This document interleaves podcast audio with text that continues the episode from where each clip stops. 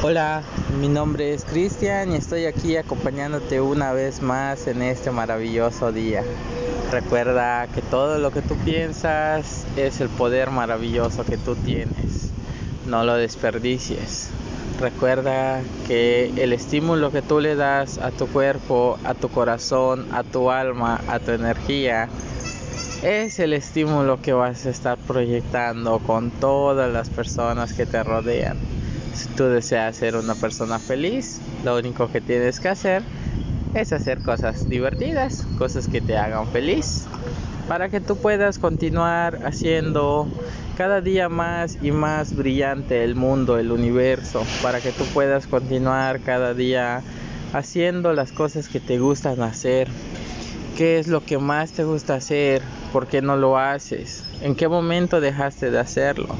Pregúntate estas cosas todos los días para que puedas tener esta salud, esta seguridad, todas, todas, todas, todas las cosas que tú estás haciendo las haces de maravilla. Recuérdalo siempre. Yo soy tu amigo Cristian y aquí vengo a contarte un poco acerca de la historia de tus emociones. Tus emociones representan todo aquello que tú no puedes decir. Tus emociones representan todas aquellas cosas que tú te guardas para ti mismo y que se quedan adentro de ti.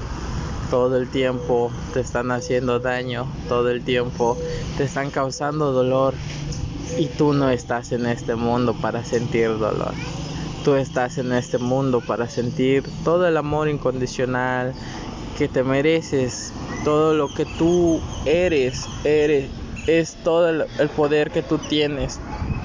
Recuerda que cada emoción es diferente y se presenta de una manera distinta. En estos momentos te voy a compartir un poco acerca de las emociones que estás sintiendo tal vez en estos momentos, que estás contemplando en estos momentos en tu ser.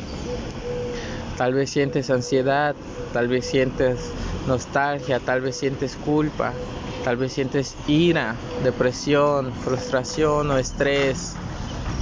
Todas las enfermedades están relacionadas al que va a suceder en el siguiente momento. Deja de preocuparte por ello, deja de preocuparte por cosas que no tienen insignificancia. El universo las va a resolver de, un de una manera muy poderosa, muy divina.